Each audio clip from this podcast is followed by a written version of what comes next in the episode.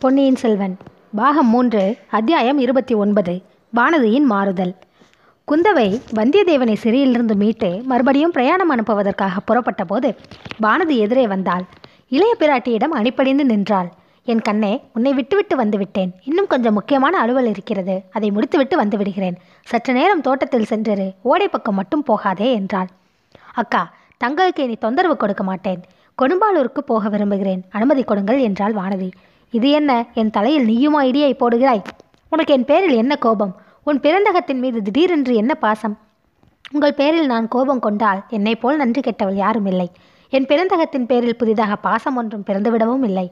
தாயும் தந்தையும் இல்லாத எனக்கு பிறந்தகம் என்ன வந்தது? எங்கள் ஊருக்கு பக்கத்தில் உள்ள காளி கோவிலுக்கு பூசை போடுவதாக என் தாயார் ஒரு முறை வேண்டிக் கொண்டாளாம். அதை நிறைவேற்றுவதற்கு முன் அவள் கண்ணை மூடிவிட்டாள். எனக்கு அடிக்கடி மயக்கம் வருகிறதல்லவா?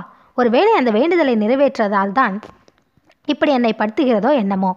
அதற்காக நீ அவ்வளவு தூரம் போக வேண்டியதில்லை. நானே சொல்லி அனுப்பி அந்த வேண்டுதலை நிறைவேற்ற சொல்கிறேன்.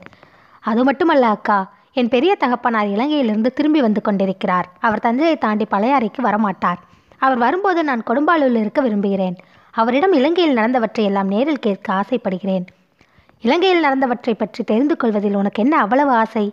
அது என்ன அப்படி கேட்கிறீர்கள்? என் தந்தை இலங்கை போரில் வீர சொர்க்கம் அடைந்ததை மறந்து விட்டீர்களா மறக்கவில்லை. அந்த பழி இப்போது நீங்கிவிட்டது.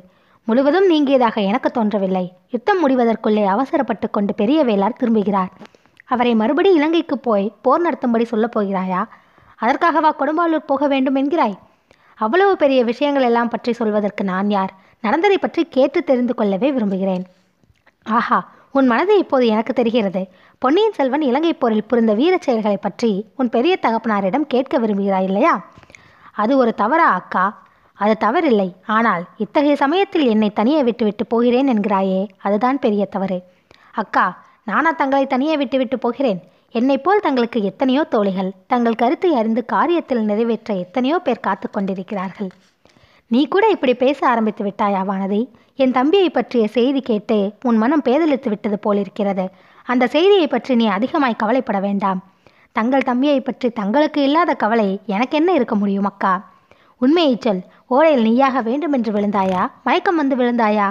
வேண்டுமென்று எதற்காக விழ வேண்டும்? மயக்கம் வந்துதான் விழுந்தேன் தாங்க விழுந்தேன். தாங்களும் அந்த வானர் குலத்து வீரருமாக என்னை காப்பாற்றினீர்கள். காப்பாற்றியதற்கு நன்றி உள்ளவளாக தோன்றவில்லையே. இந்த ஜென்மத்தில் மட்டுமல்ல ஏழேழு ஜென்மத்திலும் நன்றி உள்ளவளாய் இருப்பேன். இந்த ஜென்மம் இத்துடன் முடிந்து போய்விட்டது போல் பேசுகிறாயே. நான் சொல்கிறேன் கேள். வானதி வீணாக மனதை வருத்தப்படுத்திக் கொள்ளாதே. அருள்மொழிவர்மனுக்கு அபாயம் எதுவும் வந்திருக்கும் என்று எனக்கு தோன்றவில்லை. சற்று முன் அரண்மனை முற்றத்தில் கூடியிருந்த ஜனங்களுக்கு சொன்னதையே உனக்கும் சொல்லுகிறேன். அன்றொரு நாள் காவிரி தாய் என் தம்பியை காப்பாற்றினாள். அதுபோல் சமுத்திரராஜனும் அவனை காப்பாற்றி இருக்க வேண்டும். சீக்கிரத்தில் நல்ல செய்தியை நாம் கேள்விப்படுவோம். எந்த ஆதாரத்தை கொண்டு இவ்வளவு உறுதியாக தைரியம் சொல்கிறீர்கள் அக்கா? என் மனதிற்குள் ஏதோ ஒன்று சொல்கிறது. என் அருமை தம்பிக்கு ஏதேனும் நேர்ந்திருந்தால் அது என் உள்மனதிற்கு தெரிந்திருக்கும். நான் இப்படி சாதாரணமாக பேசிக் கொண்டிருக்க மாட்டேன். மனது சொல்வதில் எனக்கு அவ்வளவு நம்பிக்கை இல்லை அக்கா.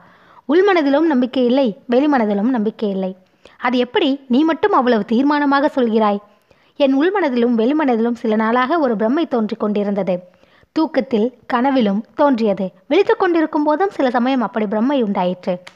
அது என்ன வானதி? தண்ணீரில் தங்கள் தம்பியின் முகம் அடிக்கடி தோன்றிக் கொண்டிருந்தது. என்னை அழைப்பது போலவும் இருந்தது. கனவிலும் இந்த பிரம்மை அடிக்கடி ஏற்பட்டு வந்தது. அது ஏன் பிரம்மை என்று சொல்லுகிறாய்? நமக்கு வந்திருக்கும் செய்திக்கும் உன்னுடைய மனத்தோற்றத்திற்கும் பொருத்தமாக இருக்கிறதே. இன்னும் முழுவதும் கேட்டால் அது எவ்வளவு பைத்தியக்கார பிரம்மை என்பதை அறிவீர்கள். ஓடையில் மயக்கம் போட்டு விழுந்தேன் அல்லவா? அப்போது நான் நாகலோகத்துக்கே போய்விட்டேன். அங்கே ஒரு திருமண வைபவம் நடந்தது. யாருக்கும் யாருக்கும் திருமணம்? அதை சொல்ல விரும்பவில்லை அக்கா. மொத்தத்தில் மனதில் தோன்றுவதிலும் கனவதில் தோன்றதும் எனக்கு நம்பிக்கை இல்லை. கண்ணால் காண்பதையும் காதால் கேட்பதையும் தான் இனிமேல் நம்புவது என்று தீர்மானித்திருக்கிறேன். வானதி நீ சொல்வது முற்றும் தவறு. கண்ணால் காண்பதும் காதினால் கேட்பதும் சில சமயம் பொய்யாக இருக்கும். மனதிற்குள் தோன்றுவது தான் நிச்சயம் உண்மையாயிருக்கும். கதைகள் காவியங்களிலிருந்து இதற்கு எத்தனையோ உதாரணங்கள் நான் உனக்கு சொல்லுவேன். பிறகு ஒரு சமயம் கேட்டுக்கொள்கிறேன் அக்கா. இப்போது எனக்கு விடை கொடுங்கள் என்றாள் வானதி.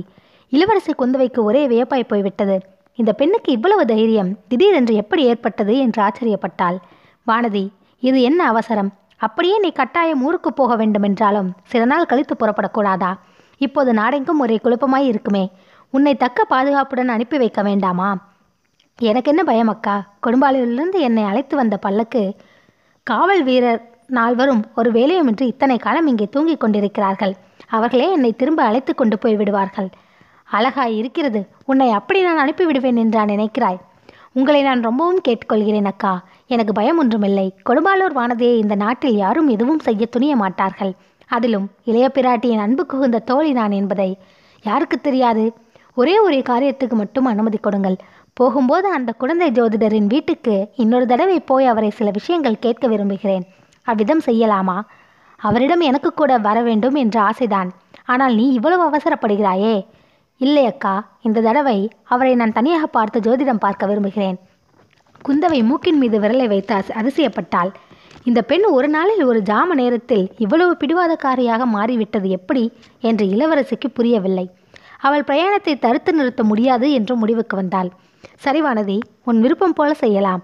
நீ பிரயாணத்துக்கு வேண்டிய ஆயத்தம் செய். அதற்குள் சிறையில் இருக்கும் அந்த வானர் குலத்து வீரகுமாரனை விடுதலை செய்துவிட்டு வருகிறேன் என்றாள்.